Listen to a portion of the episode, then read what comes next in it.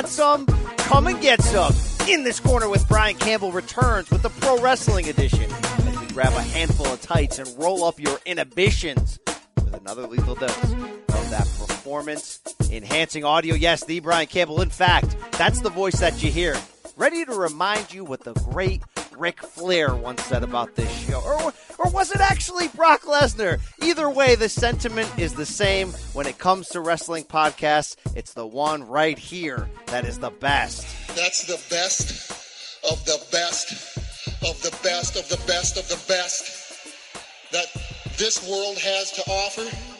Yes, yes, it is. And folks, you know, this podcast is money every single week. You ain't talking money. What the hell you talking about? Preach it, real one. That's what I'm talking about. And if you, in fact, agree with all the above sentiments and this, you know, long intro we like to do to open each show, but have not yet let your voice be heard about the ITC, well, first of all, how dare you? You're the biggest piece of trash I've ever met in my life.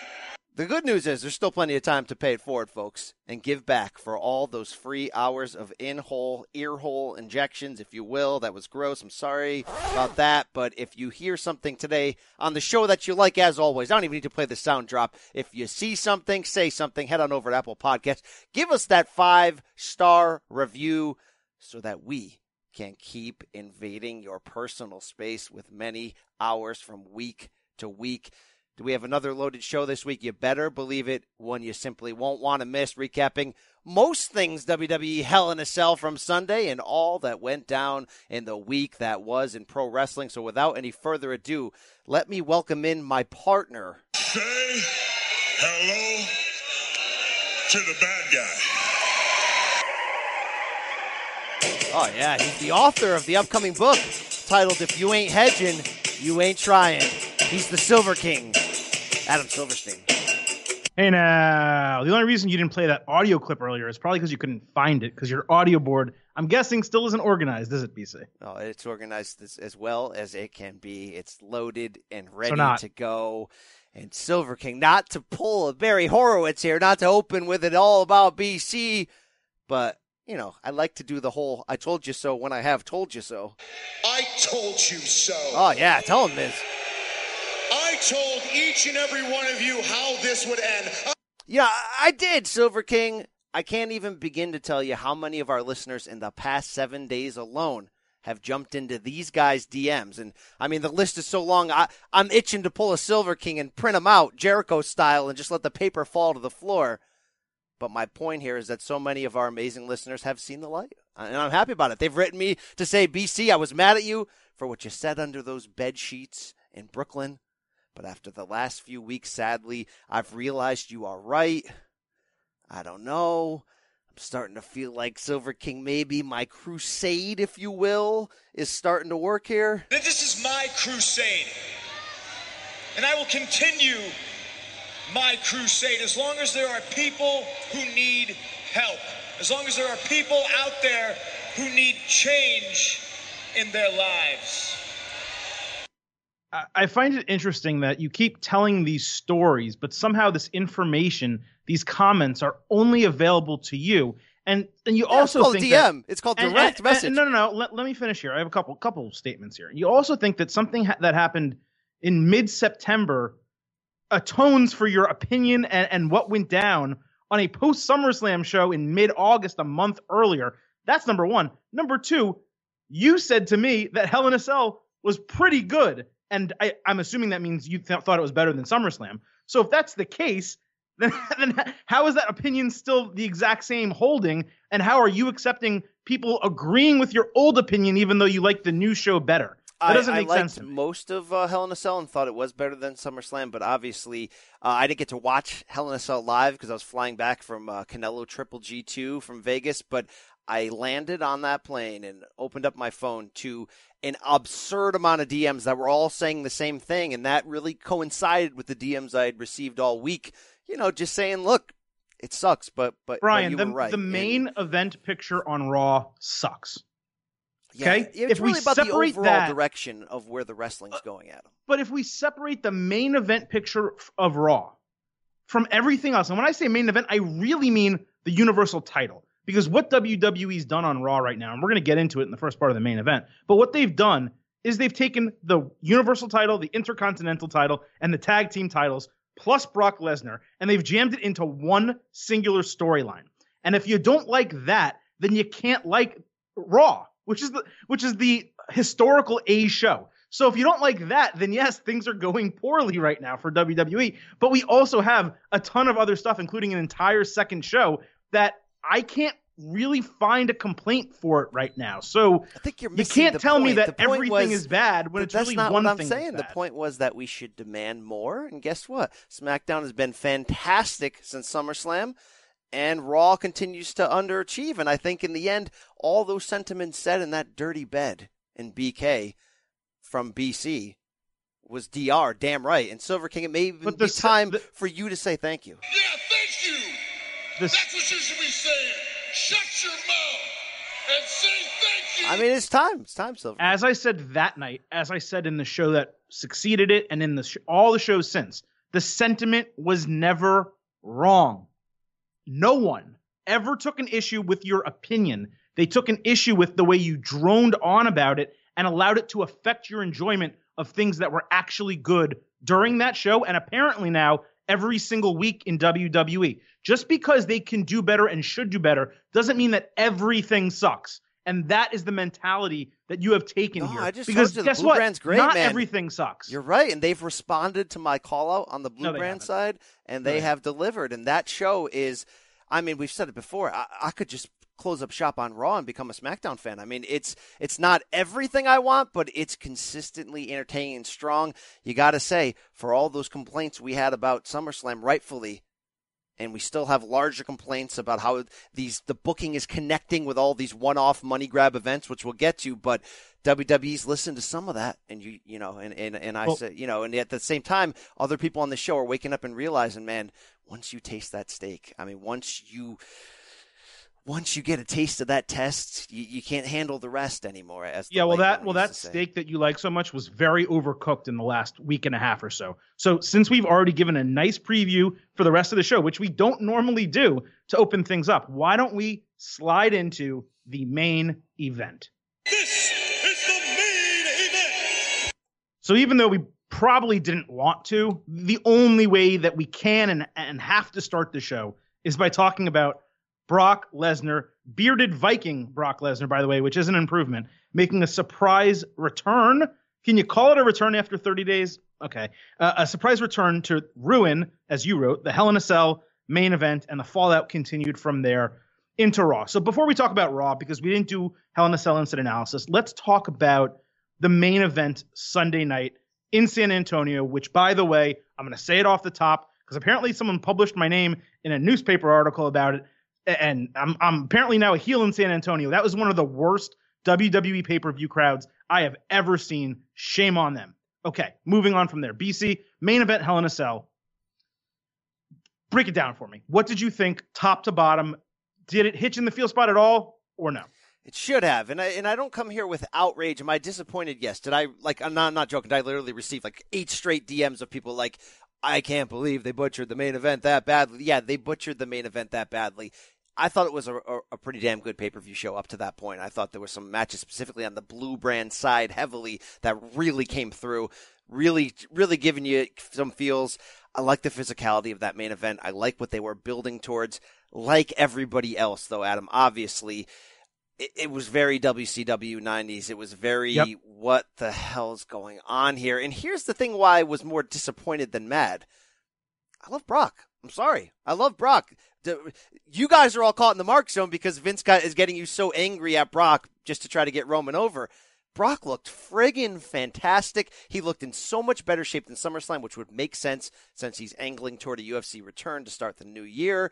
The beard, which we had only seen once before in the Cain Velasquez UFC loss when it was much heavier, was, you know, tight to his face. I mean, he looked like 10 years younger. He looked friggin' cool. And I actually liked the idea of that big surprise. Unfortunately, that surprise was ruined for most because it leaked that he was backstage and a lot of people on Twitter found out about it. But if you hadn't known and you're just watching that, I love that surprise. Even though it makes a mockery of the direction they've been going. Yes. But I love that surprise within the vacuum, Adam, of where we are in the main event picture, which is all over the damn place. Things stretched out, things not making sense. So I think they could have actually nailed it with this Brock return, even with the no contest stipulation, which makes absolutely no sense in a no DQ Hell in a Cell match, by having him had destroyed both Strowman and Reigns even more viciously. I'm talking with blood. I'm talking Right. more weapons. And then go to the point of the referee giving a 10 count to both. And guess what? They can't answer the bell. So Brock has Well- ruined everything. I would have been a lot happier, Adam, if that happened, if there weren't guys just hanging out on top of the cage. And if Braun Strowman and Roman Reigns hadn't spent 10 minutes laying down in the middle of the cage while those guys were having a NWA scaffold match at the top, all that overbooked clunkiness, it still could have been repaired, I thought, with what they were trying to do, which is spin this forward to a bigger event. I know a lot of people are mad at that, but look, Hell in a Cell's not a major pay per view. You should have been mad about a lot of the things that happened at SummerSlam under them bed sheets when they were constantly spinning things forward and not giving you closure. This pay per view, I'm fine if you spin it forward, but they, ru- they they bungled it. They ruined it. Uh, so I agree. There, I have no issue with them spinning it forward here, but the whole point of Hell in a Cell is that it's the either the end of the feud, or if it's not going to be that, you get a decisive finish. And what WWE has done is nearly, ev- and I say nearly because we saw one earlier in the night that wasn't this way, but nearly every single Hell in a Cell match is an overbooked mess. It either goes outside the you know enclosed area. There has to be a spot you know off of it. You know someone has to get involved. Hell in a Cell. The purpose of it is to be a gruesome, sometimes bloody, but in this PG era, just a gruesome hardcore match contained in a structure where you definitely get a finish.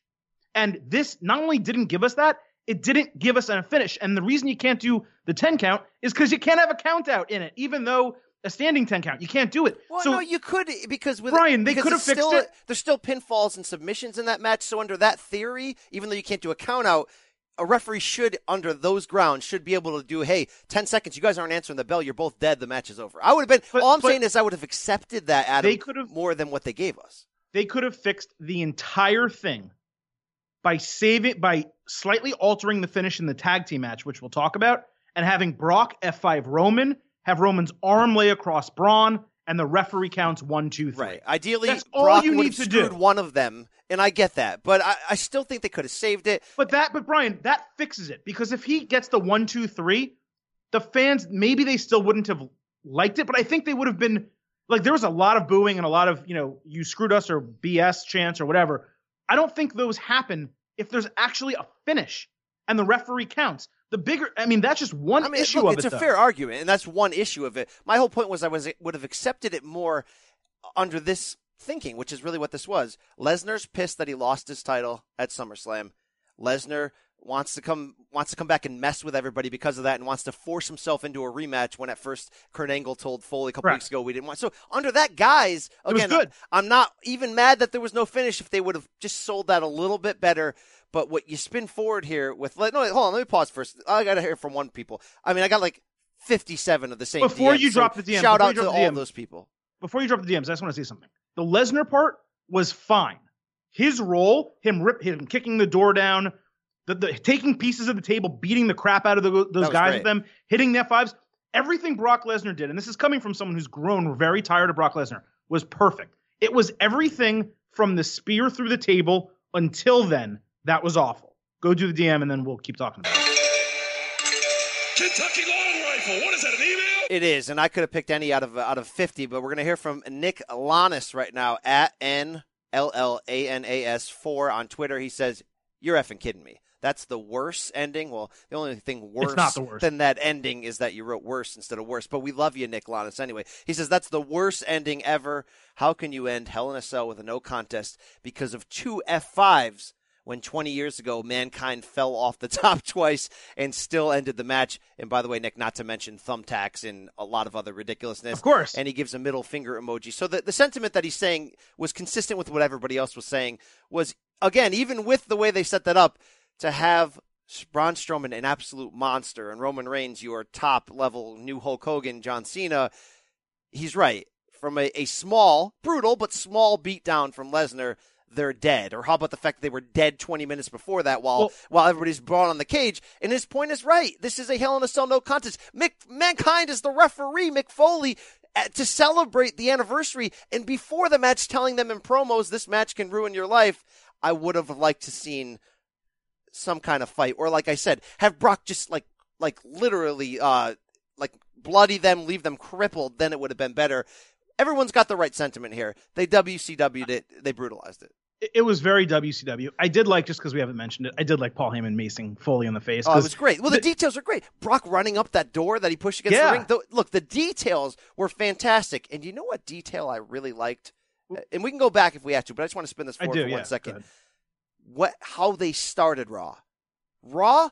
eh, I didn't love the end of Raw. I didn't love Raw overall. I will say Raw has energy again, and that's a good thing. So if that's a byproduct of people laying under bed sheets and complaining, then again, Kevin Nash, you can thank me for it. My point is how they started Raw with Heyman coming out to explain while Lesnar was there. Hey guys, that's attention to detail. That's connecting the dots. That's Continuity. playing into real life storylines. What Heyman said, no surprise, was brilliant. He explained it that Brock is going back to UFC for big money because he's a money scoundrel. And He doesn't care about you WWE fans, but he's only coming back to raise his own price for UFC and to have the chance at entering the octagon with the WWE title. Look, that's all real life. It's brilliant. It actually made the whole thing make sense to me, Adam, to a point where I'm like, finally, I'm not mad at Brock. I'm not mad that Vince bungled him the past year.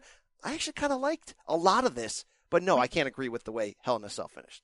We also have to say that for all of our complaints it- for an extremely long time, and it really started around Royal Rumble when they pulled Finn Balor from that Universal title match and they had it be Kane and Braun, and it was just a joke, That's right? got to be But- bad. Yeah, that's got to be but really but bad. we com- we've been complaining about them not doing long term storytelling, not connecting docs dots, and there being a lack of continuity from one week to the next. They have had this planned since WrestleMania. Now, maybe not every dot, and I don't know necessarily about Money in the Sand 2 and how long this triple threat's been planned, but they have been telling a story from Monday to Monday, you know, all the way into Sunday at the Hell in a Cell. I'm assuming there's going to be an element of Survivor Series in this as well between either Angle and Corbin or uh, Roman and Braun, whatever the case. So they are telling a story. We may not like it. We may think that the main event Sunday was overbooked, which it was, but they are doing what we have asked them to do, which is actually tell something over a long period of time and hopefully have it pay off. The payoff here may be Braun winning the Universal title, and fans might love that even though he's a heel. But we don't know what the payoff is going to be yet, or it could obviously just be Roman winning as many different ways as he possibly can. I do want to just before we move off of the Hell in a Cell match itself, I, we didn't really necessarily discuss what was so bad about the in between time. I thought the match between Roman and Braun sucked itself. The part that they actually wrestled, the fact that no, sucked is too harsh. That's too harsh. it sucked because we've It's seen a it a million times. It's a violent weapons match. I was okay with the intensity. I was okay with the spots, them bouncing off the cage in the post. No, I'm going to take that back. I'm the guy Okay. who's telling you what what sucks lately. I'm okay with that. It was Okay, what it was well, supposed tell- to be. I'm going to tell you it sucked because it was formulaic. I've seen it a million times from them and in a cell and whatever. The fact that then those four guys ran down to the ring and didn't actually interfere, the only reason they did that, the only reason they did that was to sell Super Showdown and to do the spot off the side, which I love Seth Rollins and Dolph Ziggler. I loved, and let's briefly talk about it in a bit, the tag team match earlier in that pay per view. That was one of the worst sell moments ever because it was so obvious. They were looking down and timing it, and it was just so bad. And you knew what was going to happen. They were there for five minutes. And the fact that Roman and uh, Braun, I keep getting them mixed up, from a single spear into a table, didn't raise for 20 minutes and were laying there prone the entire time, including when they heard Brock's music. They don't even stand up for that music. It's inexcusable. It was TLC Kurt Angle overbooked bad. You know, it was it was all that stuff in one. But I am excited about this Brock Lesnar triple threat at the at the uh, at the Money in the Sand too. I, I can't lie about it. Brock raises the rent. This I thought that triple threat should have happened at SummerSlam. And Yes. they bungled a Yeah. bunch of things, so I don't hate that. But overall, Adam, it's just part of where we're at, and we've said it before about how times have changed and what you're booking for. We're programmed from the late '80s, '90s, early 2000s to want the payoff to come at the pay per view, and now these days, because of TV contracts, payoffs are coming on TV, and now these days, because of large site fees, like in Melbourne and Saudi Arabia, payoffs are coming at those big shows. Or are they, Adam? We don't know. That's really my overall problem. I don't know when the payoffs are coming anymore. And, and I don't like that because they used to come at SummerSlam. So even if you haven't been watching, you know I got to get back in it for SummerSlam. It didn't really come at Mania this year. It didn't really happen. Like we're not getting the big payoffs. Pay me off. Put the money in my mouth. All right. Give million dollar man me. Pay me. Meat sauce. Virgil. Whatever you got to do. So before we move forward, which we are going to do, to what the next two matches in this series or in the storyline are, I want to get your opinion on a couple quick things. One, the tag team match uh, between Seth Rollins and Dean Ambrose, challenging for you know the titles against Dolph Ziggler and Drew McIntyre early in the show. I thought it was the best WWE tag team match, uh, non Usos New Day, in a long time. What about you? I don't know if I need to put a label on it. It was really, really good. It was very entertaining when I watched it back. All those guys can work together. They're natural, but this connects, I think, with what happened on Raw is the oversaturation. They're abusing us. You remember when we saw Rollins and Ambrose versus the bar last year every single week times. on Monday? Yeah. Uh, look, did I like the Ambrose versus McIntyre match on Raw this week? Yeah.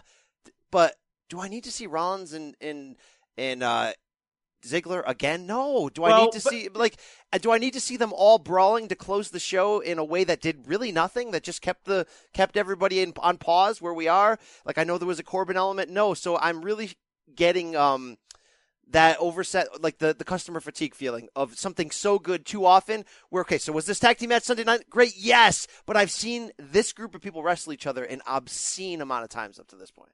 Yep. Okay. A couple things. The Dolph Ziggler uh, Seth Rollins rematch for the Intercontinental title on Raw that tied a knot in Dolph's claim to a rematch. So that actually got that out of the way. So hopefully we don't see that one-on-one match again anytime soon. Hopefully, the finish to that tag team match was the best finish on that show and one of the best finishes on any WWE pay-per-view this calendar year.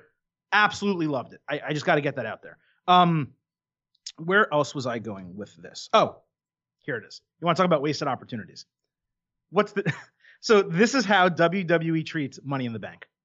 They they take Braun, have him do a face move to turn in the briefcase ahead of time to get a title match, and then have that result in a no contest, and don't e- either give him the briefcase back, which in my opinion would be ridiculous because the match d- did have a finish, but they just wasted a Money in the Bank. It's- they had one cash in the night of. And this one they they the fact that they didn't even really talk about they said that he before the match at Hell in a Cell they mentioned the cash in but he should have been walking down there with the briefcase or the briefcase should have been on a pedestal at ringside. There should have been some understanding that this matters. Look Bra- Braun did this stupid babyface thing even though he's a heel of cashing it in a month early for no friggin' reason because he respects people? Like get out get off my back. Then to have it come up empty and then to not even mention it on Monday is really like they he should be so furious. He should be furious at Brock that he so wasted his opportunity. to, to a 12 month bungle of Strowman that if he does not win the championship in Australia, eh, like why would we care? You know what I mean? That's really it really comes down to why would we care anymore? So well, you know, and speaking of speaking of Australia, though, he can't because it's a six man tag. But, but that's what I did want to ask you: Did WWE announcing? Because I'm trying to get through these points here. Did WWE announcing the six man tag weeks ago ruin Hell in a Cell for you at all, or Raw on Monday, knowing already that this was planned and this was the direction they were going? Yes, and I really feel like they've done that also with Evolution. To be really honest, how they're announcing Yes. matches way in advance to try to raise ticket sales. I feel like we're we're you know we're seeing what really matters to them financially. Yes, overall, it's sacrificing in the story. There's a lot to really question about what's going on in WWE corporate in general, what's going on on Monday Night Raw's storytelling and booking, where at least the blue brand is is much more consistent. Um, this is what drives people away. I'm gonna be really honest. I know they're so far ahead on money. It doesn't matter. Half the people that listen to the show are with me. Half the people that are like, I'm going to stop listening to your show, Campbell, because you're a negative Nancy and you're an absolute jerk. Ladies and gentlemen, welcome Debbie Downer to Monday Night Raw. But look, these are the type of things that irritate you over time because we'll deal with a lot of crap if the payoff is worth it. But uh, worth it. But I got to ask you that question I mentioned before. Where's the payoff these days? Is it only Mania? Where's the damn payoff, Adam? Because Money in the Sand one was a house show. Money, what's what's two in Melbourne going to be? We don't know. Well, well, even Mania was hardly a payoff because it was promoting Money in the Sand one. So, like, if you really think about it, the Super Showdown card, and this is the second point, second part, I should say, of the main event. So we'll get into it. The Super Showdown card was almost completely announced before Hell in a Cell took place. Maybe there were a couple details they didn't have in there, such as Samoa Joe and AJ Styles being a no disqualification match. They added that, and that's perfectly fine. But the Becky Charlotte match was announced. Granted, Flair was the champion at the time when it was announced. The six man tag was announced. The Daniel Bryan Miz number one contendership was announced. They now have New Day taking on the bar for the tag team titles, despite the bar losing two tournaments where they didn't get the number one contender opportunity. Now they just get a match. So they have they've they have this card announced before a pay per view. I know the time proximity isn't great, but couldn't they just have said that all these people would have been in action, announced the Triple H match, the John Cena match, a couple of the other ones that wouldn't weren't affecting the storylines, and then just announced everything Monday and Tuesday this week? And wouldn't it have had the exact same effect? Yeah, guess what All In didn't do? They didn't announce anything. And it sold friggin' out in 36 seconds. Okay, different circumstances. I get it, but Uh, yes, uh, okay. you, you should you should put the strength on your brand and not have to jump the gun on all this and have it ruin your TV.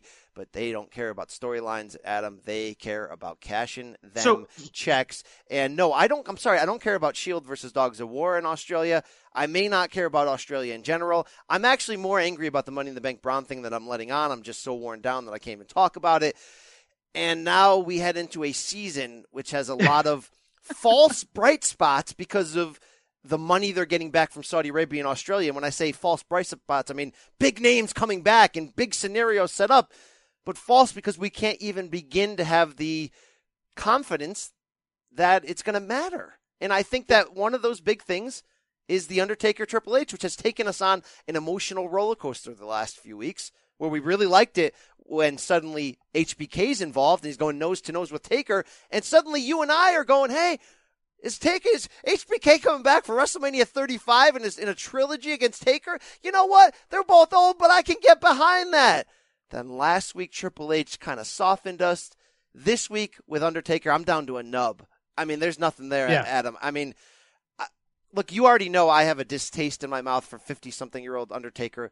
It's over, bro. It's over. You're Patrick Ewing in a Sonics jersey, at worst, maybe in a Magic jersey. It's over. And what the hell was that promo he delivered this week? It's just generic. It, it might as well have been the Raw 25 promo he delivered. Oh, That it was no way sense. better than the Raw. 20. There's nothing worse in the world than the Raw 25. But it's just generic crap. And then you start to do the math in your head. And suddenly it's like, here's this Triple H Taker match that none of us really even care about to begin with, but we got seduced by HBK, who's going to be in his corner. And now suddenly you have Undertaker talking about that his brother, his boy, be. That's gotta be Kane. is going to be there. And before I give the final just do- doogie on that, I do want to get a DM slide in here from our listeners who we appreciate. Adam, this one comes from Africa from our boy Chike at Guru Vain, G U R U V A I N. He says, Hey, Brian and Adam, hello from Nigeria. Yeah, Yeah. man, that's what I'm talking about. He Yeah. says, Big fan of the ITC podcast, so I'm watching Raw the day after because, you know, Africa. I didn't even know. I didn't even know Africa gets Raw. How, how ignorant am I? I know we were all down on Kane on the ITC podcast, and yes, Chike, you better believe that we are. But I couldn't help but get chills when the Undertaker said he was going to have Kane in his corner. How do you guys feel about that? Keep up the good work, and sorry for the really long DM. Chike, you DM us anytime you want. Don't worry about the length. But as to your sentiment, how did we feel about Undertaker bringing in Kane? Like, hell no, bro. And Adam, does this really mean what I think it's going to mean? yes. Are we really going to get a tag team match between the four of these at Money in the Sand 2 a month Yes. later? And they're going to Yes. waste HBK's comeback on this because I'm so Yes. friggin' out. Like, d- Yes. doesn't Kane have a job? What the hell's going on here? Apparently, WWE, I think I read, this may be total BS, but I think I read WWE is going to donate his money to the, the county. Okay, that's great. not. That, that's great. Uh, I'm, no, no, I'm just saying that's why he would do it, is what I'm saying. Um, no, this is awful. Uh, the segment on Raw was terrible. I think there, there's been four of these now. The Triple H slash Undertaker slash HBK on Raw building this match. The first one with Triple H, whatever. You shrug. The second one with Taker, whatever. Oh, sorry, I guess there's been five. Then HBK comes out, and then you have Taker come out. Hot fire. Holy crap. that, was, the great second one. Yeah, it was great. whatever it was. That was great. This again, terrible. And it, it's just it reeks. That's really what it is. It reeks of greed and it reeks of money in the sand really not being anything about, and we already knew this to be the case, but not being anything about storyline or wrestling. It's really this Prince guy and him wanting certain people that he knows from back in the day that are still alive because apparently he requested Yokozuna and he's not around anymore. Um, getting these guys in matches and paying whatever it costs to get them, and WWE saying, "Well, we can't really have a show with all these people and announce it and not put it on the network, so we might as well put it on the network as a special." And we have to watch it and we have to cover it. And the oversight, like, uh, like no disrespect to Chike, and I, I don't pop for the the nostalgia of Kane and Undertaker getting back together. If they hadn't been together in 20 years, would it be something? Yes. Sure, sure. Wake up, everybody. They're together all the damn time. They were in a pay per view tag team match like two, three years ago to open to, on like a kickoff show. They were it's a tag team match special. on SmackDown. They, were, they had a SmackDown match a couple years so ago. So to hear Michael Cole and Renee Young and Corey get all giddy afterwards, I know they have to sell it, but talk about overselling it. Michael Cole's like, Renee, have you ever thought in your career that you would see? Michael Cole, she's been working for the company for like eight years. She's seen Brothers of Destruction. You know what she saw? The Wyatt family drag them both out of a ring, and then nothing happened next. We've seen this crap already. So overall, it's it's real. Like, can I have any confidence on where we're going in these two out of country pay per views? Uh, well, like they've ruined this. They they ruined the HBK thing for money. It's there's a lot of selling of your soul overall, and I think you got to ask yourself how deep is the selling of your soul, and that's where another important DM slide comes in. From longtime listener Trevor at Trey Doherty, my man Trey says, "How can WWE sit there and promote evolution on October 20 something and then turn around a few weeks later, but it's really five days later, right? Five days. And later. do another Money in the Sand show where no women will be allowed to wrestle. That leaves a sour taste in my mouth. So, Adam, what Trey's saying is not new. We've had this debate before at the first Money in the Sand at the end of April. But I had, until I read your notes, I hadn't even realized hmm. five days apart. I'm going to put it right on you. Hot button question right on you does this prove that evolution is not something special and not something that needed to be happen? Look at us. We're WWE. We're doing it all for women and is 100% counter programming to the fact that they're doing another Saudi Arabia card with no, with no female presence. Of course it is. I mean, we knew that. So we knew that evolution was a reaction to money in the sand. But it's five days away. Be, they, no, no, there's no hiding it now. It's like there's no. We knew it was a reaction to money in the sand one. Okay. And we knew that there would be a Money in the Sand 2 coming up this year because Dave Meltzer previously reported. I thought a woman this... would be in it, didn't you? No, no, I did not. Uh, he reported that they're doing two per year as part of the Saudi Arabia deal. So we knew there would be one. And there's only two months left in the year after Evolution, after October. It's November and December. So it was going to be close. But for it to be five days later, I mean, maybe it's a little semantics at this point, and maybe it, it doesn't matter if it's five or 12 days, and it doesn't. It really doesn't matter if it's five or 12 days. But for it to literally be the same week, it's the same week. It's Sunday and Friday. There's no hiding it that. It is so distasteful. You can't pat There's, yourself on the back anymore. You cannot. You cannot pat, pat yourself on the back for evolution and turn around and have money in the sand too five days later. You can't do it anyway for going to Saudi Arabia at all. But you especially can't do it if you're having it five days later. The, the, are they going to promote Crown Jewel during Evolution? Oh my god. Can you imagine getting a commercial for that? violently ill to my stomach. I mean, I'm not trying to stand on this podium about the whole Saudi Arabia thing, like you need to force a woman on the roster, you know. And I know Triple H and stuff always talk. Well, we've already done change. They had, we were allowed to have female fans, and I, but like you can't have it both ways. I'm sorry, yeah. you can't then do evolution and then pat yourself. You can't do it. So I don't want to beat that drum. But and by the way, the women part of it is just part of what's bad about Saudi Arabia. We're not getting into like the repressive and yeah, archaic let, laws. Let me close on, on my anger here and ask you this question because I want you to put my mind into where it, where it is. If I'm just being too bitter, or if I'm, or if I'm a crusader, am I a CM Punk 2011 Crusader of Justice? You tell me. But even though WrestleMania was really good, you and I were both disappointed in what prevented it from becoming maybe the best ever. Was that some of the shtick was too much of a forward sell for what was going to happen less than a month later in Saudi Arabia? And now my epic rant at SummerSlam that half the people on the show are ready to un- unsubscribe. That's fine, whatever. That was a reaction because they had these giant shows coming up, Adam. So is the entire 2018 calendar for WWE main roster going to go down as a bastardized money grab? Like, is that is is it? Because I was thinking back to last year at this time, Adam. Do you remember No Mercy in September? Cena and Reigns, Strowman and and, Yeah.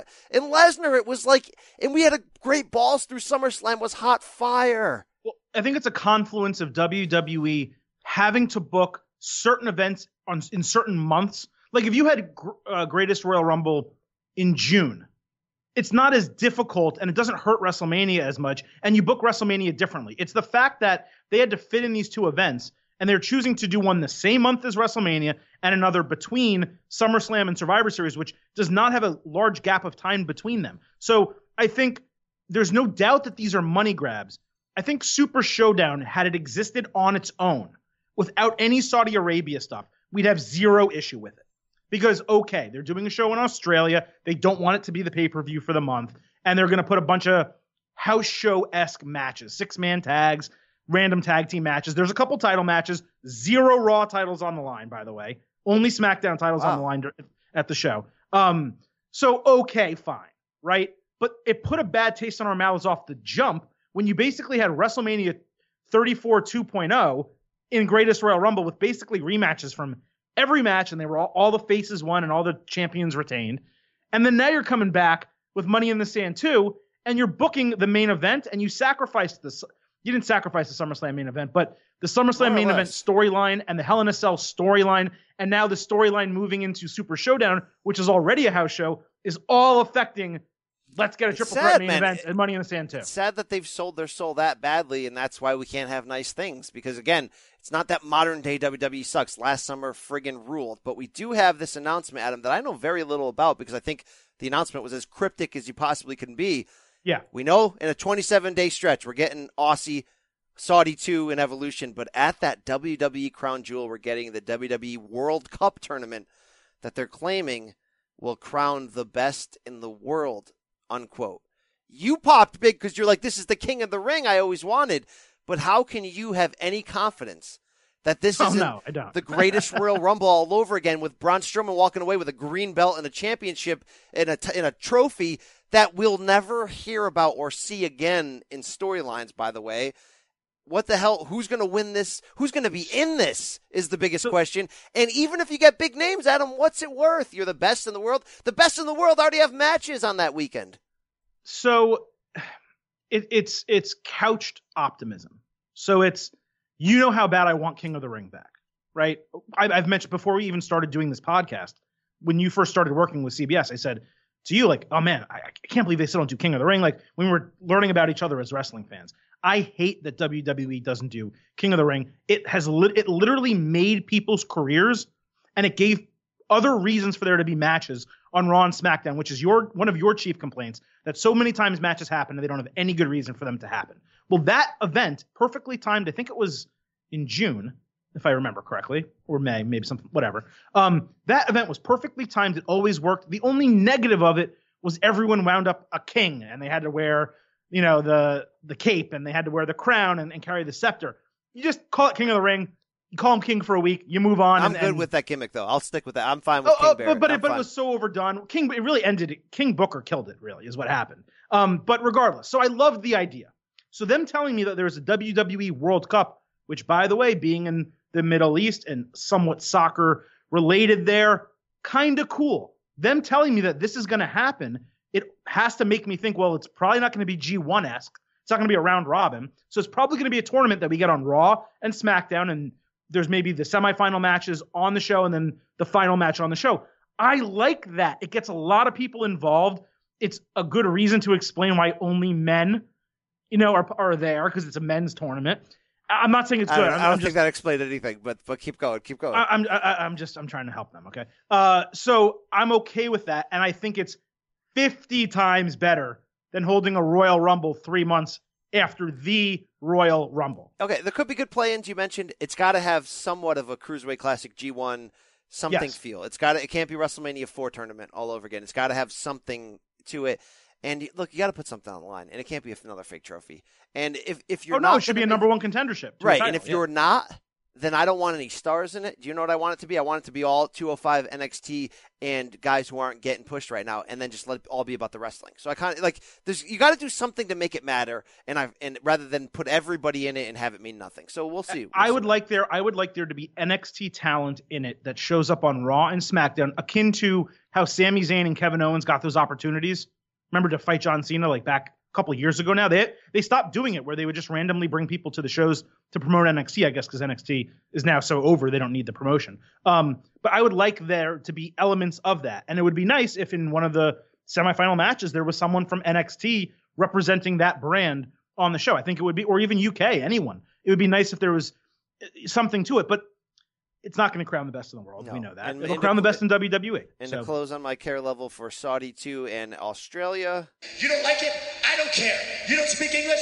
I don't care. I just don't care. All right, moving on. Uh, our third part of the, and final part of the main event involves women, and it involves someone and the booking of someone that is absolutely fantastic. For a moment, take my harsh but true words about SummerSlam. Take my overall anger for the damn red brand, and by the way, it's justified.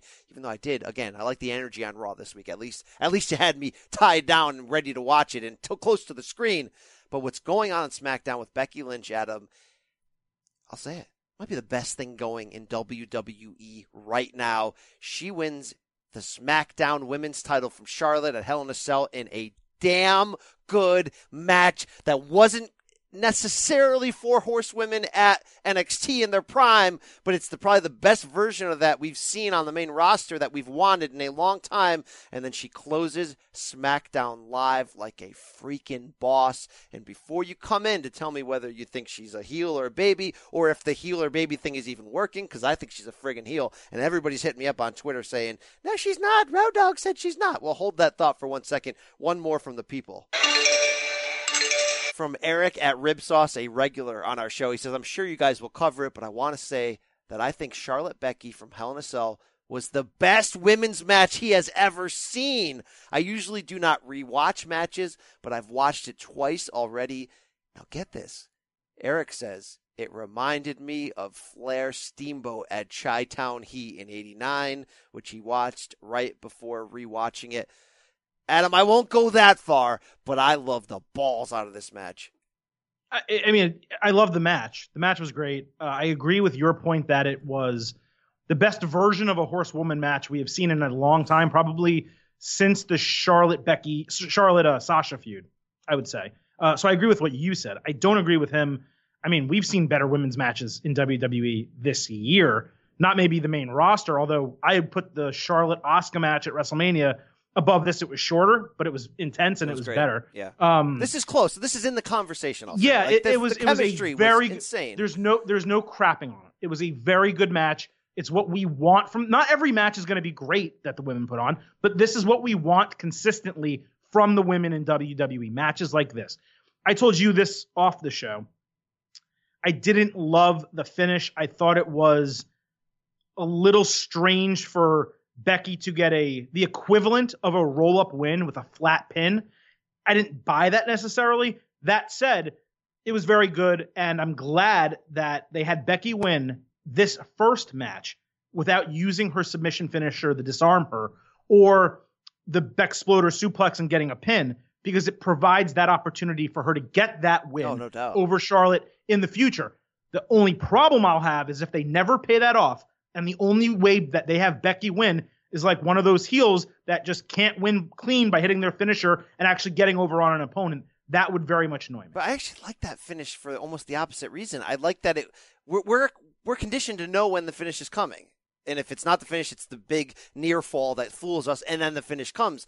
This was a finish that kind of came a little out of nowhere, yet storyline wise, Flair was selling the hell out of that injured shoulder and injured Yeah. left arm the whole match. She stupidly tried a spear. It hurt. She got reversed into a pin. I was actually okay with it because I don't want every match to end the same. Remember when Goldberg beat Lesnar in whatever 15 seconds and it felt like a knockout? It felt like a real fight. Like, oh, if you hit somebody Right. with two finishers, you're going to get them. I kind of like that realism. But the overall point is Becky is so on fire right now. Yeah. Pardon the pun, but it makes more sense than ever. And she's a heel, guys. So, like, yeah, they're towing the line, but she's a heel. I get that you can make the argument that she's a babyface and she's really just playing out her frustration for always being held down all the time, but she's kind of who we want. Like what she's fantastic. She's mad. She's angry. She's evil. And when Charlotte on SmackDown came up and tried to win the friendship back and tried to talk to her woman to woman, and Becky's just snarling and calling her a bitch and just doing quasi Steve Austin stuff.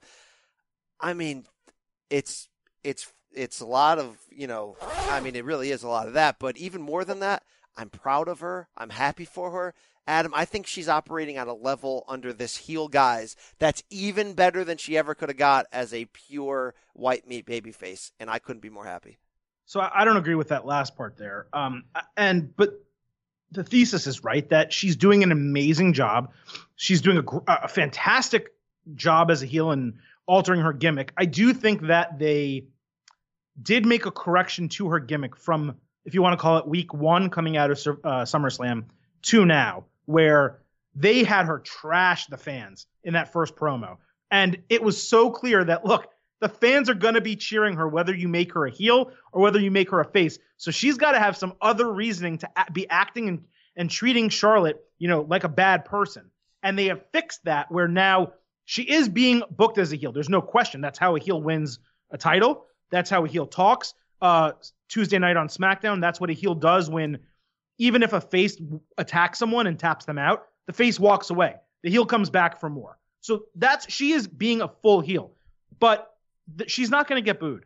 And the truth is that even though she's doing a great job as a heel, that doesn't change the fact that no one wants to cheer for Charlotte and everyone wants to cheer for Becky. And it's not the worst thing in the world, WWE, to sometimes give fans what they want. They took a ride with Becky for months where they wanted a payoff of a face winning a title. And even though she won the title, the response wasn't nearly as big as it would have been if she was still a face and Charlotte was the heel. So yeah. they screwed themselves by doing that. Well, I like the ambiguity of it. I actually am down with that, that meaning Charlotte got booed by half the people at the end of that. But you're segment. the person who says just because it's good, it could be better and that's your that's your well, chief complaint think, in WWE. Well, this was good, Brian. It could have been way because better. Because I disagree that you're that when you say it could be way better, you're saying Charlotte has to be the heel, Becky has to be the face. Which, by the way, we've seen already. And since now that we're seeing Becky as the heel, and I think she's a better performer and she's doing better than she ever did as a baby because she has that edge,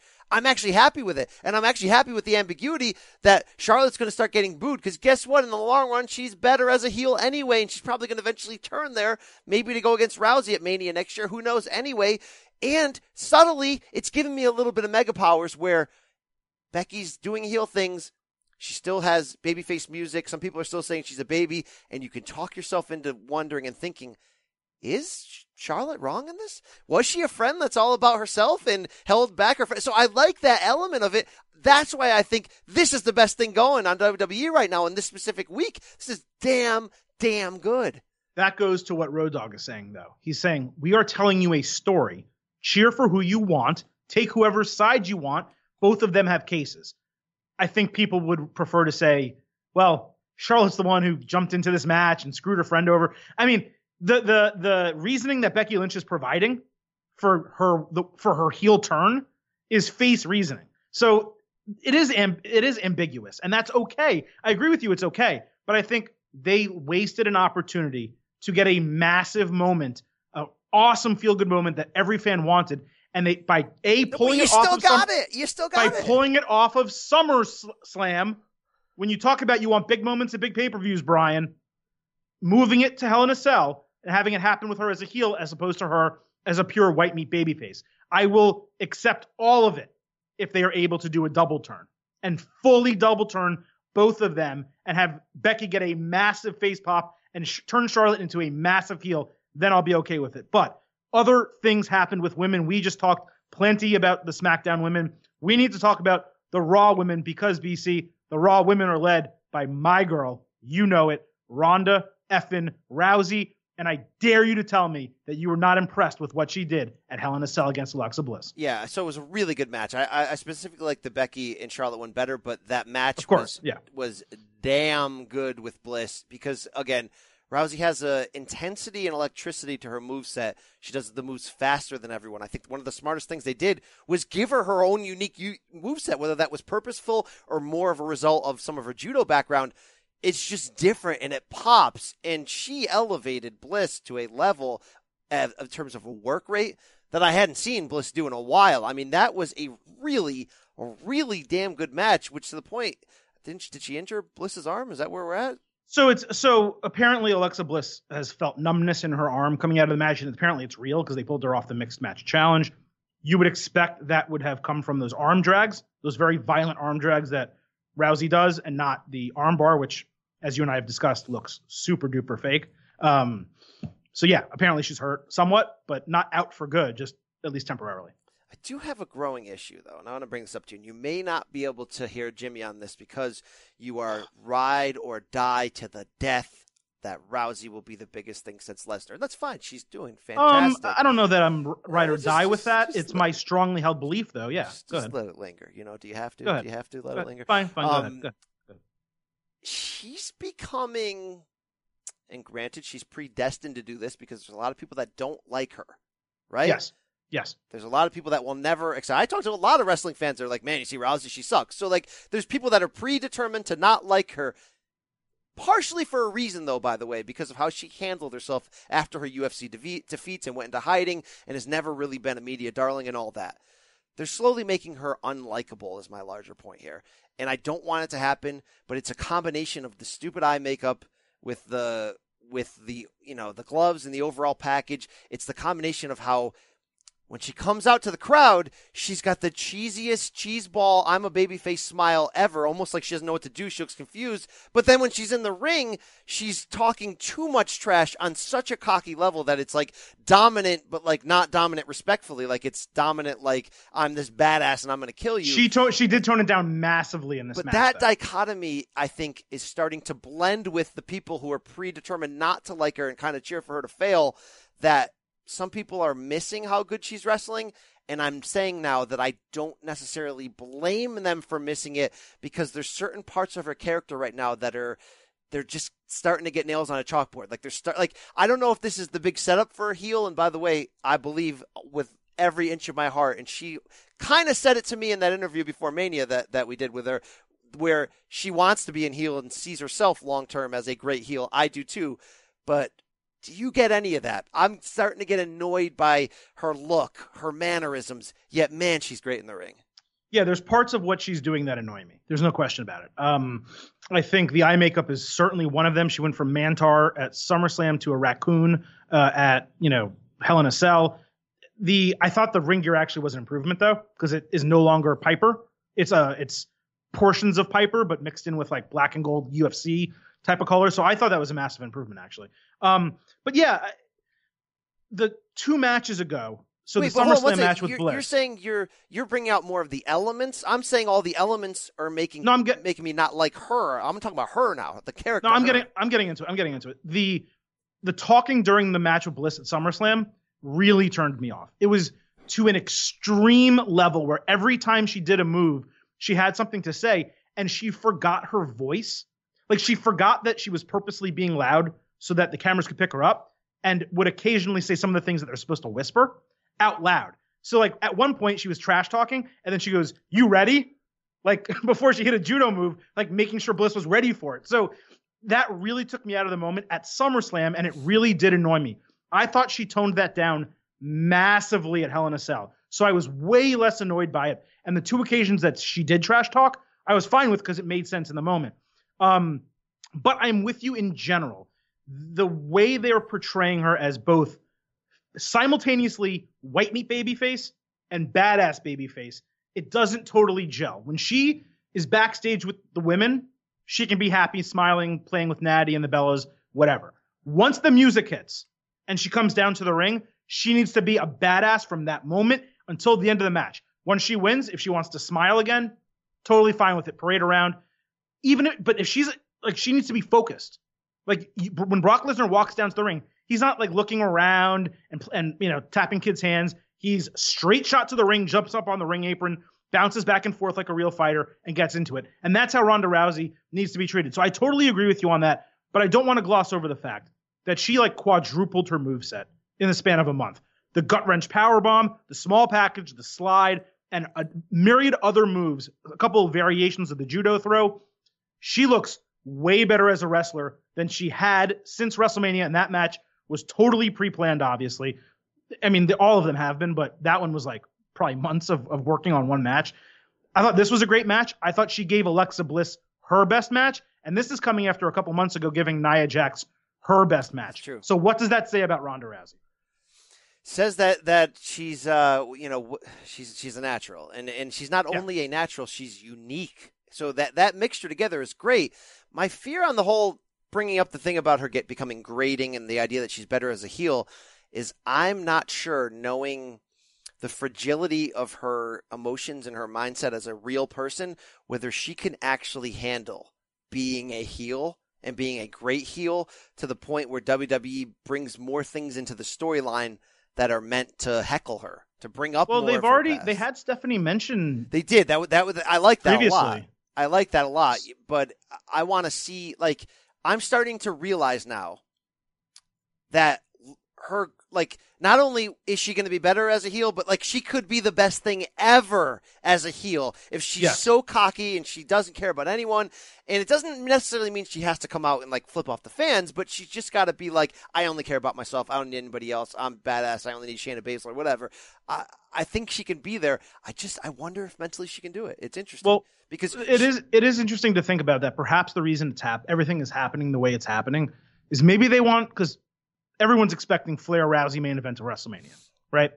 Maybe they want Flair as the face, and maybe they want Rousey as the heel, and maybe that's the direction they will go. Maybe that's why they turned Becky, and they're trying to make that work and trying to keep Charlotte as the white meat baby face because they want her to win the Royal Rumble, and they want her to choose Rousey, who at some point turns on Natty, turns on the Bellas.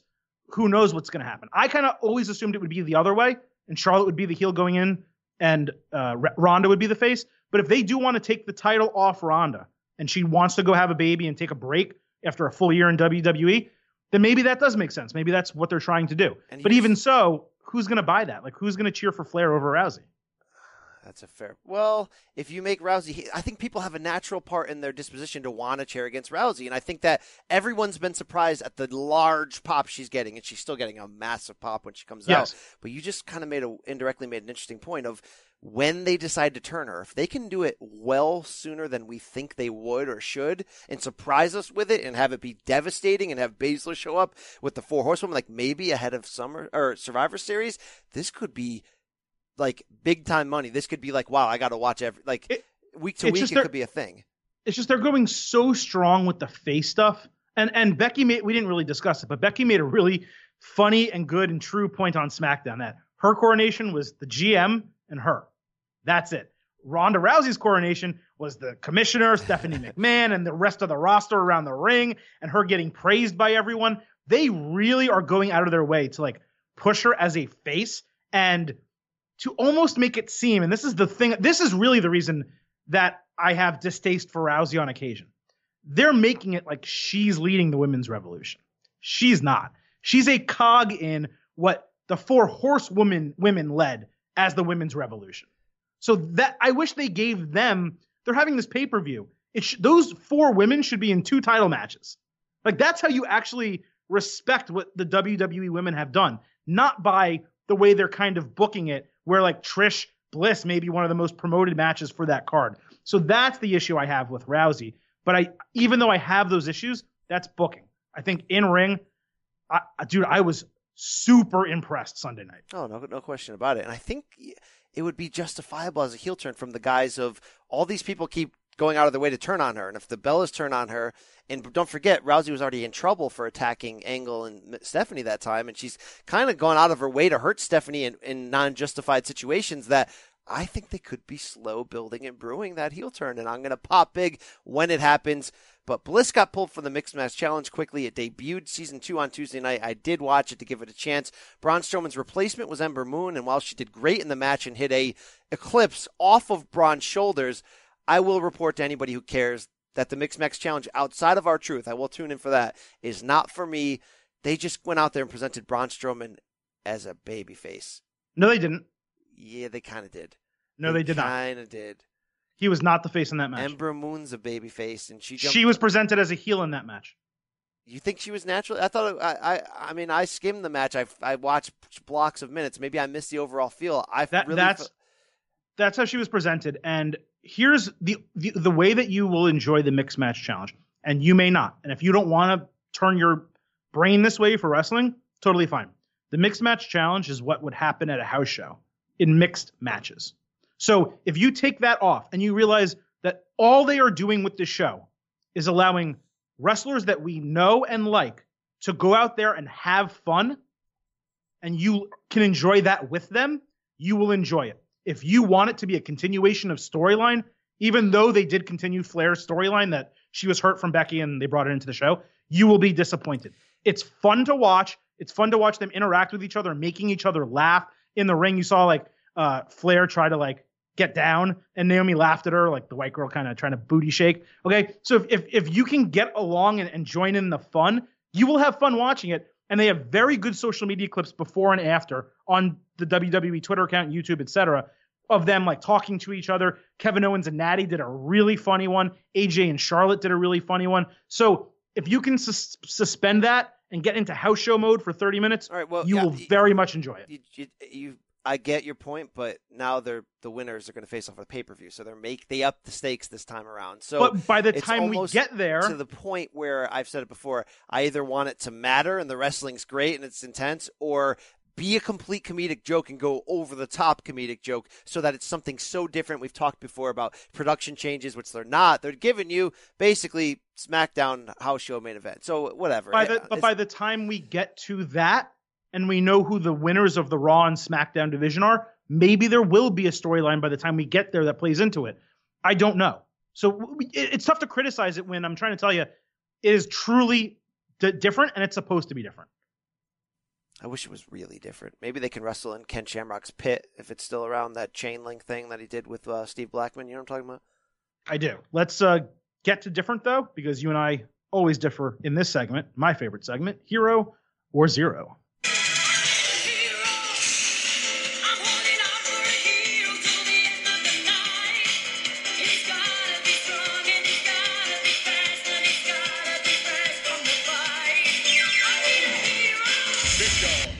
Lightning just round like- edition, Adam. So just like in re- in every single pay per view, Brock Lesnar and the Universal title bumped out the WWE title from the main event, just like it did uh, this week here. Uh, AJ Styles and Samoa Joe followed a strong title match at Hell in a Cell with a post match brawl on Tuesday, following Styles' match with Cien Almas, which we'll talk about in a little bit. And Styles came through and agreed that Samoa Joe's demand for a no disqualification match in Australia was exactly what he wanted as well. Uh, you have already called this as a match and a feud that's in co- the conversation for Pro Wrestling Feud of the Year in 2018. But Hero or Zero to whether it could, maybe should, be better than it is. Hmm. It's an interesting question because the match at Hell in a Cell was really good, and the stories they told ahead of that match in SummerSlam was incredible, which is why we were suddenly going feud of the year type of stuff. But I feel like they're almost not realizing exactly what they have in this feud, and that it might not just have the potential to be feud of the year, but like best feud of the last five, six years. And what I mean by that is this storyline wise, AJ was so in his own head because of Joe bringing in the family members that at SummerSlam they cut short what was on its way to be like a brilliant, you know, match of the night contender to have that schmaz DQ finish, which you understood in the moment of AJ protecting his marriage, attacking Samoa Joe with a chair, and being like, don't talk to my family like that. Well, the family stuff only increased over the next few weeks leading into Hell in a Cell to the point, Adam, I think they could have gone and should have gone more overboard on it. We should have saw Wendy in the crowd at Hell in the Cell. We should have saw his kids. You could have really went deep to the kind of feuds that we remember. We remember Jake Roberts' wife and Rick Rude. We remember John Cena's dad getting taken out by Randy Orton. I think they could have gone next level at that. And what I loved the most about that Hell in a Cell match, and I thought it again was fantastic, was that finish was cool where you had AJ getting the sneaky pin and Samoa Joe complaining about a tap, and then they show you the footage on the other side, and he did tap. And then they did absolutely nothing with that on SmackDown this Tuesday outside of AJ saying, well, it looked like you did win, but that's karma that you didn't get it. Hoo No, Adam, this could be, this has epic elements of it that sadly, I'm going to give a hero to this question and say it could be and should be even better. You got to use that stipulation with Joe arguing and saying, like, I should be the champion right now. You got to play more off the family. What are they doing right now? So I'm going to give the uh, answer to this question a zero because I think you're really picking nits here. It's really damn good, Brian. And and it is, and I'm not complaining as much as I'm saying, like, do they not realize it could be if they just expand what they already have? Like, but again, better. now we're getting into kind of what a lesser version of what I'm talking about before is just because it's not perfect doesn't mean it's not great. So this is not perfect. No. Okay. Perfect would have been Samoa Joe winning the title because AJ's mind is all messed up. He's in his head.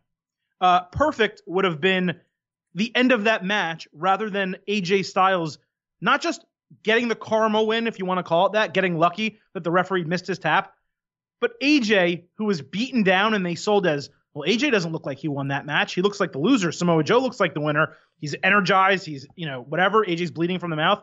AJ still kicks him in the back of the head and knocks Joe out and makes Joe look like a piece of crap. So no, Joe should have been so angry that he got screwed that he beats the hell out of AJ, throws him over the table, takes the title, stands tall in the ring, throws it down, walks off. Yes, it wasn't perfect, but it doesn't mean it wasn't good. That finish to that match was great. It was and it great. was the, the cameras were perfectly placed. The only thing I'm gonna say, and it's it's because it's getting so repetitive. I am so sick of AJ Styles never winning these matches clean and never losing these matches clean. Every single match, pay per view match with AJ Styles, it seems, has a BS finish. We just went through this with Shinsuke Nakamura. They fought 17 times, and every single one was all, except for the, I guess, the first one at WrestleMania, he won clean. But everything from there were nut shots and double DQs, and and this went wrong, and they can't, they both can't stand for the count, and so on and so forth. And now, what do we get with Samoa Joe? We get the SummerSlam finish where he gets disqualified because he beats the crap out of him. And now this one where, yes, it was a one, two, three, but it's a schmaz. Eh, what's to happen here? Come on, this is your WWE champion, and he's a guy who's so effing over. Have him either win clean or lose clean or occasionally give us a schmaz. It's every single month. Yeah, I, I don't know. I got to see something more with Wendy. I got to see Joe with her showing videos with him and her, like What do you want him in bed with her? Ric Flair and Miss Elizabeth by the pool. I need something there. But you did mention Nakamura. Oh yeah, he's just drinking in at him. Wow. Oh yeah. All right, Adam. Uh, I hope that their trilogy though takes us to the level we want to get to. Moving on, number two, Hero or Zero. Adam, we got a guest spot this week from your boy. Adam X Parsons on Twitter slides in. He has a hot take. He says, Cien Almas has not only been the best in ring performer on SmackDown Live, but the best overall performer on the main roster since he made his debut on the Blue Brand. Seriously, Adam Parsons says, Cien is the best. He used the 100 emoji sign. Adam Silverstein, considering he's coming off of Tuesday's match with AJ Styles, that for a TV match was as good as it gets. Hero or zero that Adam X Parsons is onto something here. Zero. I love him. Cien Almas is great. Okay. And we're all excited he's there. And we're all excited that he's fighting Daniel Bryan and AJ Styles. And by the way, this goes into what I've been saying about WWE kind of giving us really everything we want on SmackDown and not so much giving it to us on Raw. But guess what? He's fighting Daniel Bryan and AJ Styles. And if you watch Tuesday's match, as great as Cien was, you loved that match because you loved that finish, and that finish was AJ Styles. Then that's not even mentioning Seth Rollins on Raw. So no, he's not the best wrestler on both brands or best in-ring performer on both brands. He has the capability to be that, and he certainly is close and he's in the conversation. But today, no, zero. Wow. Wow. Yeah, I guess I got to give a, a, a, slight zero to there, but I th- because it's such a leap for Adam X Parsons, but he is showing us, and he being Cien, that he can work on that level with everybody. Let's not forget when we talk about match of the year, It's the the leader in the clubhouse. You know, for all we know, outside of of course the fourth Okada Omega might very well be Cien Johnny Gargano from January from the Takeover Rumble. So shout out to that. That is certainly the case. Uh, BC Aiden English turned on Rusev Tuesday night on SmackDown after costing him another title opportunity. He had a U.S. Championship Challenge match against Shinsuke Nakamura. This is obviously coming out of the pay per view where Aiden had the accolade locked in on New Day and looked like they might win the titles. And then Rusev, for some reason, told him to tag him in. Then they ultimately lost that match. So, like I said, Tuesday night, English attacked him after kind of trash talking Lana backstage and blah, blah, blah. Everyone listening to this watched and saw what happened. So, hero or zero as to whether an English feud, Aiden English feud, will be a notable step backwards for Rusev. This is a weird answer. Yes, considering that Rusev somehow had a U.S. title match twice in the last. I mean, he was in that four way at Mania. Yep. He had a tag title match. He had a AJ Styles title match. Obviously, in theory, it's a step back. But I gotta say, I give what happened on Tuesday a major hero. I really like the build up, the tease, the that Lana knew that English had angrily talked trash, but then Rusev didn't find out about it. You didn't know where that was going to develop. And that led me to when he actually did turn on him. I actually got caught in the mark zone. I didn't see it coming. I thought that was going to be more down the road. They caught me with it. I really liked it. So while in theory it has to be a step backward, I think they have an opportunity with, with Aiden English, who's already overachieving, you got to agree, way and above his his pay rate. Like he is completely. I mean, he was a vaudevillain for crap's sake. He has completely made himself into something where he's actually not that damn bad in the ring. I mean, the guy can work. He's always in incredible shape. If they now make him despicable and gross, and they make him a real heel, and you can actually get a fun feud out of this. No, it's not great for Rusev. It's basically a lateral or backward press pause step. But if you use Lana a lot, I'm not saying we have to get like crazy here. She doesn't get kidnapped. But if you use Lana a lot in the middle here, this has potential to be fun. English can do a lot. He really can. I can't believe I'm pro Aiden English at this point. Zero, the hero to, that is not going to, you know, make him better, but hero to where this could go. So you're saying it's not a notable step back? It's a notable step back from a title it shot. Is, from it is a notable should step be, back. no question about it. Okay. But at the same time, I'm fired up where it's going. So I'm going to say zero to the question because it's not a notable step back. Because despite the fact that Rusev's had all these matches, he's lost all these matches, and he always loses every big match that he's in, and they don't care about him. So the fact that he's in another storyline, one that he might actually come out on top, I mean, that doesn't that's not a step back. It's still going to get featured. Will it? And guess what? You're going to say, oh well, it- it'll be a kickoff show match. His last two title matches have been on kickoff shows. Sorry, his last ti- his. You know what I'm saying? It was on Yes. SmackDown, and then he was on a kickoff show, the last pay per view, after being on the regular show two pay per views earlier. So no. Um, as far as Aiden English goes, this is the end of his career, unfortunately, uh, in What? WWE. Yeah, This because just the this is, what, this is what's going to happen. This is what's going to happen. He, he might be a great heel. They might do a fantastic job booking him in this situation, right? Rusev eventually will get over on him, you would expect, as a babyface. Then what? What the Look, hell else do you do with Aiden English? If you're trying to argue he's more Damien Sandow, I guess I get it. That's what I'm arguing. Exactly that. What do you do with Aiden English after the Rusev right, if he's Seriously, so- what plans? I'll tell you, I'll tell you what right now. plans is WWE going to have with Aiden English? If he turns out that he's really good as a heel and he keeps the singing gimmick, but he's like grimy and like in is like a dirt hole and gets his hands on Lana and just is like this. Yeah, you could Yeah. you can you can tag him with a guy and they could be a tag team. They're not going to the top, but I don't think he's going to lose his job. That's my main point. I'm not saying he's going to lose his job. What I mean is relevancy in terms of Well, like. he's, he's already above his pay rate. He's already batting. Yes, know- that's what I'm saying. And there was plenty more to go. Like fans still love it. It's a good group, right? Like you wouldn't break up New Day at their height. They've they've gone on for like 15 years. New Day feels like it's been around since like 1974 at this point. Okay, it feels like it's always existed. So Rusev Day had the ability to s- still keep going. Give them the titles. They haven't done that. Give Rusev a singles title with English and Lana having his back. They haven't done that. All they did was they prolonged this tease of them breaking up. They had they did swerve us Oh, thinking that dare you. How dare English would be the on me. face and Rusev would be the heel. So that's a nice little swerve. But outside of that, long term, this isn't going anywhere. And I feel bad for Aiden English because of it. Rusev I will feel bad. He's going to get a spotlight now. Aiden English is the guy who's going to benefit most from this. for and a like, couple feel bad. months. And right, then but they may what? get back together. Anyway, anyway, I got a bonus DM side that you know nothing about. And it comes a second appearance from Eric at Rib Sauce, who's coming for you, Silver King. He says, ask Sure. Silver King this question live because I want to see how far off he is. He's not coming for you, by the way, because he's mad at you. He's just, this is a curious question.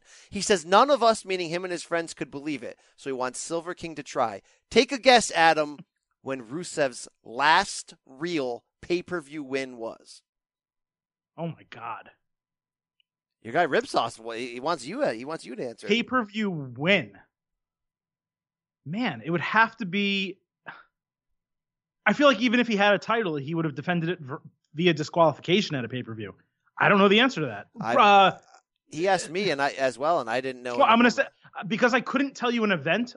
2016. Yeah, you're actually on. You're you're right. Okay. It's from his U.S. title reign in 2016 There you go. WWE Battleground, which I believe was in June, because I think that was the Shield Triple Threat match, if I'm correct, and it was against Zack Ryder, and that's uh, that's that's two plus years ago. The last pay per view win he's had. That's something.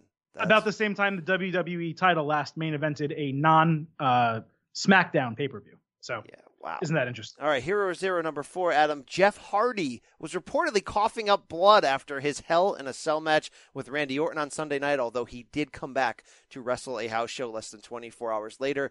So, considering what our expectations were heading in, that, I don't know, Hardy, Hardy might moonsault off of the Sting's perch at the top of the roof, you know? Shout out to Owen, Owen uh, Hart. Wow, wow, too soon.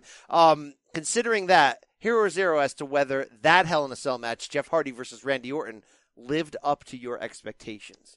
Well, the coughing up blood and the abdominal stuff, I'm pretty sure was completely storyline. So whatever. Um, I, I, don't want to be this guy. I don't. It was a zero, and that's now, was not the match a offense. zero, or was your zero applied to your expectations? kind of both, but more towards the expectations. So you can make the argument, and it's a fair argument, that our expectations were too high. That we expected Jeff to literally attempt to kill himself, you know, for our entertainment. And the fact that he didn't do that is a downer. And that's not fair to Jeff. Okay? I'm, le- I'm putting that out there. But that doesn't change the fact that him swinging from the top of the cell and landing face first into a table as the spot. If it was a spot in a match, which it would have been five years ago or 10 years ago, okay, that would have been a spot. But since it was the spot, it completely left me underwhelmed. The fan reaction was awful. That crowd was terrible and did not get up for that entire match. That match was slow, and I did love the part with Randy Orton grabbing the screwdriver, but it's a you're- focusing on the tiny little bit, his earlobe, okay, in this big arena match, and the crowd had to watch it on the on the monitor because half of them couldn't see it, right? They didn't know what was happening. The match was slow, the moment was underwhelming, and you know how they could have fixed it because he was falling face first. All they needed to do was have Randy Orton grab him and RKO him through the table. If you do something. that, it's a hero. It's an A plus. Instead, I'm sorry, Jeff. It's a zero. Yeah, the only real hero is Jeff's willingness to sell his body, even with that bump, which seemed like it was pretty damn hellacious. I have to kind of agree with you. Zero, but the slight hero in this is that they didn't do something that would have completely robbed from the rest of the card. So when they didn't do a ridiculously massive spot, I had the feel like we were going to get one in the main event. Like I don't know if it was going to be Ziggler or somebody going through something crazy. Instead, we got what we got, which was the table fall, which wasn't even Which we've really seen a million times. Yeah, it wasn't even really necessary. And really, since they kind of blew the shot their load, if you will, of Kevin Owens getting thrown through the table by Braun Strowman just a couple months ago in a, in a situ- setting that didn't really need it, it's kind of like you, they're going back to the well way too And Shane anyway. McMahon jumping off one a couple months before that. Yeah, Shane McMahon. It's so twice- unnecessary. Twice, now in two years. So, yeah, yeah, I, I'll agree with you on that one. All right, BC, let's wrap it up here with the fifth part of Hero Zero. Kenny Omega defended his IWGP Heavyweight Championship against Tomohiro Ishii at Saturday's Destruction in Hiroshima. Can't believe that's the name of the show. Main event uh, in, in the title shot that Ishii earned by pinning Omega at the G1 Climax. So, Hero or Zero to whether the match was on par with their 2018 G1 or 2017 IWGP US title match at that G1 special in USA. You know what? A lot of people hit my DMs. A lot, a lot of good brothers on this show that were like, "Man, straight fire, you got to see this." But in the end, was it up to that level? No, of those two matches. And those two matches were special, like basically borderline six star matches, if you believe in that scale. Was this match good business and fun? Absolutely. But I actually have a bone to pick because you, with the match, not with you, Adam. Adam, well, in general with you, Adam, but you say often that I can't say anything bad about NJPW or the Revolution. Oh, thank God! I'm, And oh, man, that's I'm gonna, just- I'm gonna relax here. That's just not true. I mean, don't, first of all, don't even start with me. You're the biggest piece of trash. Oh, come on, Steve Austin. I've ever that's met too my far life. i'm not going that far. But uh, I will say this. I'm ready to say something bad about it. Both of these guys sold their asses off. And I don't mean selling in terms of the moves. I mean, they sold out physically. They went for it. There was a crazy spot where Kenny Omega basically tried a coup de grace off the top rope over the barricade through a table, and the table didn't break, and he slipped, and I'm, I thought he broke his back. So they went for it. It was 30 minutes. You know these guys can't fail. But in the end, and again, we're comparing to an obscene scale of numbers that's hard to compare to. I'm only going to give it like four stars, and there's a reason. Yep. Sometimes NJPW goes too far, and this was one of them. The match did not play into any kind of story, and it went on an additional, I'd say, seven to eight minutes more than it needed to. And what you have in those seven to eight minutes is both guys absorbing, except for the One Wing Angel, which was obviously saved for the finish, both guys absorbing like 15 of each other's setup finishers.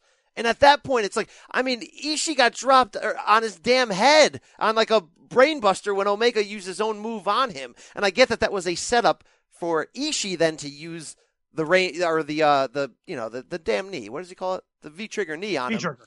But when Omega needs like 37 V triggers from every angle to set up the finish, you know you've gone too far. If it's the main event of Wrestle Kingdom or WrestleMania for that matter, Adam, I always have a understanding that just like on the biggest level, Triple G and Canelo over the weekend, they took bombs from each other and they just kept coming forward. And you're like, how are they doing this? Nobody takes Triple G's power. Well, guess what? It's the biggest fight of the year and the defining fight of their careers. So I can believe that when it's WrestleMania. This one on the this destruction tour, fun match. It, it didn't it didn't hit it right. Didn't didn't didn't didn't lift me to my feel spot. I felt it was a the bad example of what NJPW can be. So you're saying zero, as as so it, that wasn't on par for you. Well, I opened So- by saying zero. So if you heard me in the beginning, I did actually say zero. Yeah. You know, you say that, but I don't really think you do. Uh, okay, so this is the business we've chosen. Okay, Th- this business we are critical when we need to be critical, right? And it there are very few people um, who I think go out on the line and will criticize Kenny Omega in a way that's legitimate. Usually, it's BS, right? It's a, you know, he he, he does too much stuff, and you know, wha- whatever. This is a legit criticism. His matches for me, aside from the biggest ones, so aside from the Okada matches, the G1 finals, or the or the you know Ibushi match, things like that, they are extremely formulaic. And I I don't mean that in a comparison to WWE because every WWE match basically follows the exact same formula. So for them, it's an expectation. For for Kenny Omega, it's a little bit of a disappointment. Every match starts a little bit slow. Then they have a couple cool moves. There's a really cool spot outside the ring, and they come back in. Intensity picks up, and it's exchanging setup finishers one after another, just like you said. A, a, a moonsault or a uh, hurricanrana, something else like that happens, and then eventually there's the finisher. And this one, I completely agree with you. It's a zero because those other matches that you're discussing, specifically the 2018 G1 match, which I liked better than the 2017 US title match, felt special. It was unexpected. You didn't know how it was going to happen and what would happen. This one, partially because you knew Omega was going to win at the end, nothing Ishii did really mattered. And Ishii, as a performer, a part of his gimmick is no selling, which I'm fine with. But no selling the IWGP champion is very different than no selling, you know, Cody or, or or something like that. So it didn't work for me in that same way. I agree, it still was good, but I'm not. You're not going to get a five star out of me for a match like this when I know that both of them can and have done better together and separately. Yeah, I just don't like when when it plays into the stereotype. And if the stereotype is all they do is big spots, It played into that played into it because the moves Yep. didn't matter because it, uh, you can't absorb that many power moves. I'm sorry, like you know, I get mad when Seth Rollins does the Falcon Arrow into the or you know the superplex into the Falcon Arrow and never gets a pin off it. Well, come on, 57 and uh, knee strikes to the face in a row. We need a pin there, so that's, Yeah. that's Uh, Did you? Um, I know you watched the tag team match with um, the Golden Lovers against Ishii Oh, yes. and Ospreay, which was very good. beautiful spot fest. I loved But- it.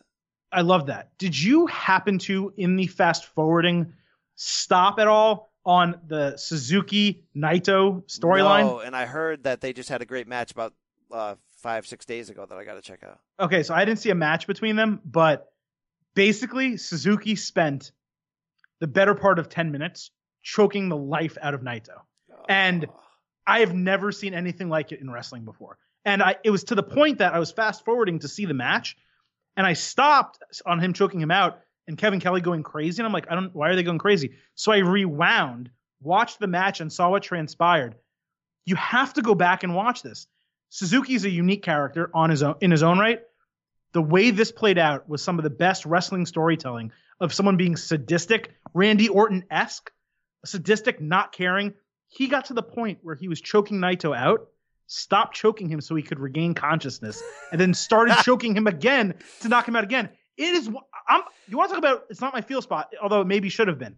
Feel spot moment, Yeah. Minoru Suzuki. This So, thing was awesome. BC. He's got obviously such a unique way of what makes him special that he can still do this at 50. He had a match with Tanahashi, I want to say around June, that was or, or May, that was le- the main event of a smaller card that that Yeah. we, that we watched, and he put Tanahashi in basically a single leg leg lock for 40 straight minutes. It just worked the leg over.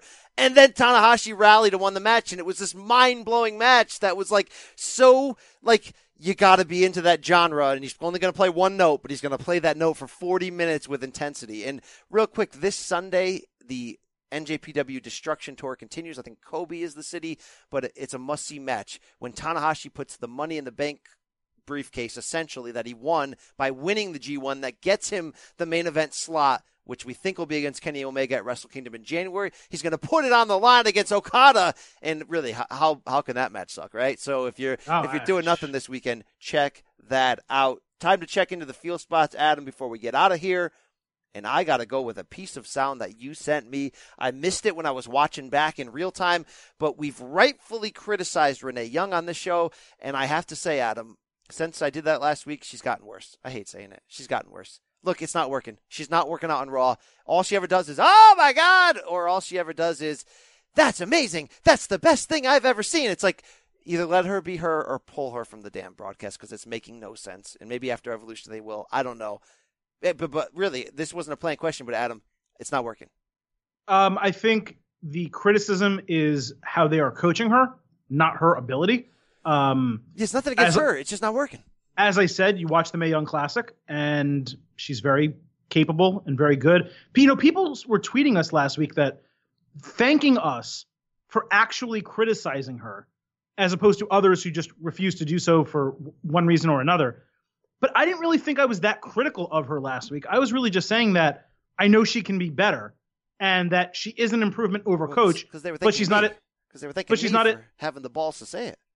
But she's not as massive of an improvement as WWE could put in that position. But I think she's very capable of being better than she is. I think it's very difficult. When she was doing the spots on Raw, she said that Vince was not really in her ear. I think that's changed. Now that she's full time in that position, I think Vince is in her ear. I think she's getting coached up on like scripted lines, just like Corey has to do. But for some reason, when Corey delivers the scripted lines, especially for the promos, it still kind of feels natural, or he puts his own You know swing on it. like? She sounds corporate, bro. Yeah, do you know what she really sounds like? Playing Madden on like Sega in the '90s. And you know how like before the video game commentary became very sophisticated, where they would spend like hours upon hours in a room like they do now to have like every scenario accounted for. And Madden had like seven phrases that he would use, and sometimes they wouldn't really match up. There'd be like you know a regular play, and he'd be like, "Oh my god, what an amazing tackle!" or they're gonna have to call the ambulance for that. She sounds like that the whole damn match. It never really makes any sense. I feel like they're pigeonholing in her into that role. Wow, you're trying to trying to make a gross reference there. Um, but speaking of gross references, she had a drop that was my feel spot of the week. I can't stop laughing about this. This was during Hell in a Cell, during the tag team match, which involved her husband Dean Ambrose, and even though they're teeing her up, what's been going through Dean Ambrose's mind. They're still not saying that they're married, but this was fantastic. McIntyre with a kick right to the side of the face. Again, Ziggler went to the official. McIntyre took advantage. Dean Ambrose looks like he wants a piece of this pie. Tag.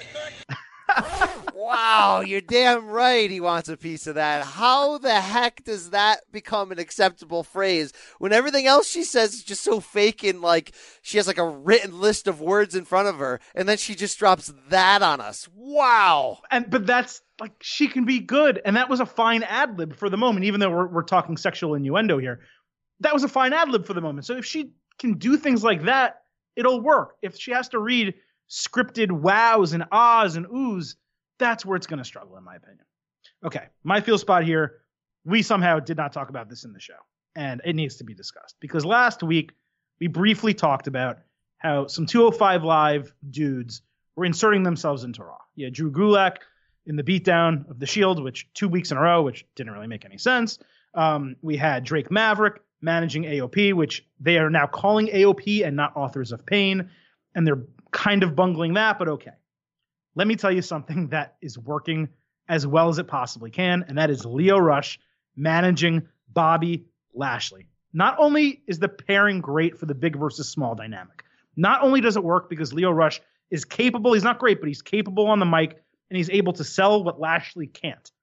But his debut, quote unquote, in front of a live audience on Raw could not have gone better. He showcased his athleticism, he showcased his avoidance, you know, getting around KO and and and leapfrogging over Elias, running down to the ring. Bobby Lashley being able to manhandle him, throw him out of the ring, celebrating with him on his shoulders, and nearly dropping him and lifting him back up on top of his shoulders, showcasing his strength. It was a feel spot moment for me. And the best part of it all is the one part I haven't mentioned yet.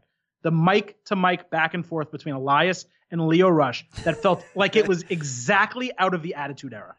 Yeah, It was great. It was, it was gold. The whole thing was gold. His ability to do that is now I'm like, you know what? Kind of want to see a tag team match with all four involved. And even though he's really small and even small for a cruiserweight, if you can just really get him over with those ridiculous moves and keep doing it and keep having him hard to chase down, I mean, this guy has such a bright future now because of this layer that they're giving him with. You know, he can still be a wrestler in the long run, but giving him this layer of mic work and the ability to establish himself now as this like, you know, guy with one-liners that's going to be hard to pin. I'm loving I'm loving it so much. Hopefully this is a blueprint at what can be done with more talent you're not using. That'll wrap up the show for this week, Adam. I'm trying to get more sound on the soundboard worked in. I found some great Vinny Vegas drops. I'm gonna take this toilet lid size hand and smack the taste out of your mouth. You know, I, I'm a Kevin Nash mark for life. I forgot how good Vinny Vegas was back in the day. I mean, that guy could totally work the damn mic. Stuff, let me tell you something, Big Josh. You pancake eating fat boy from the Northwest. go back and check those out on YouTube. Follow us on the damn Twitter at In This Corner CBS. Check out my boxing episode this week of In This Corner, the Canelo Triple G recap from their incredible rematch on Saturday. We've got Triple G trainer Abel Sanchez to break down what went wrong. Will there be a third fight? Got an interview spectacular show. If you want Bob Arum talking about marijuana and wild orgies, oh, it's a wild time to be alive for the ITC. Adam, do you have anything to say before I hit that sound button that gets us out of here? Triple G got screwed. Like you you won't admit it. Not not that you won't admit it, but people won't say it. I'll say it. Triple G got screwed, not once but twice. Uh, on the whole, he got screwed to exit 24 rounds, two visits to Vegas, and and not and have one. How many score- scorecards did he win total? He won one out of six. Yeah, then you're right. I thought He beat him won- in both. He beat him in both He fights. did beat him and both. people people are saying it's okay because Canelo. Like I, I wrote this on Twitter, and I'm sorry to completely go off topic here, but it, it's really pissing me off. People are saying that Canelo fought well enough to win, and therefore him winning is okay. But and I know that's what, how boxing works. But the winner should be the guy who fought the best fight. And two times in a row, Triple G fought the best fight. That's Yeah, the I'm rematch is a harder argument because of how close it was, but certainly he got screwed the first time around. But damn, was that a fight of the year nominee? Loved every second of it. But now it is time to say goodbye. Kano, say goodbye. Goodbye. Say goodbye. Goodbye. Okay, now get out of here That's right a little now. rough, Randy. No, yeah, but it is rough. Yeah, wrestling is a rough sport. Don't ever forget that. We out.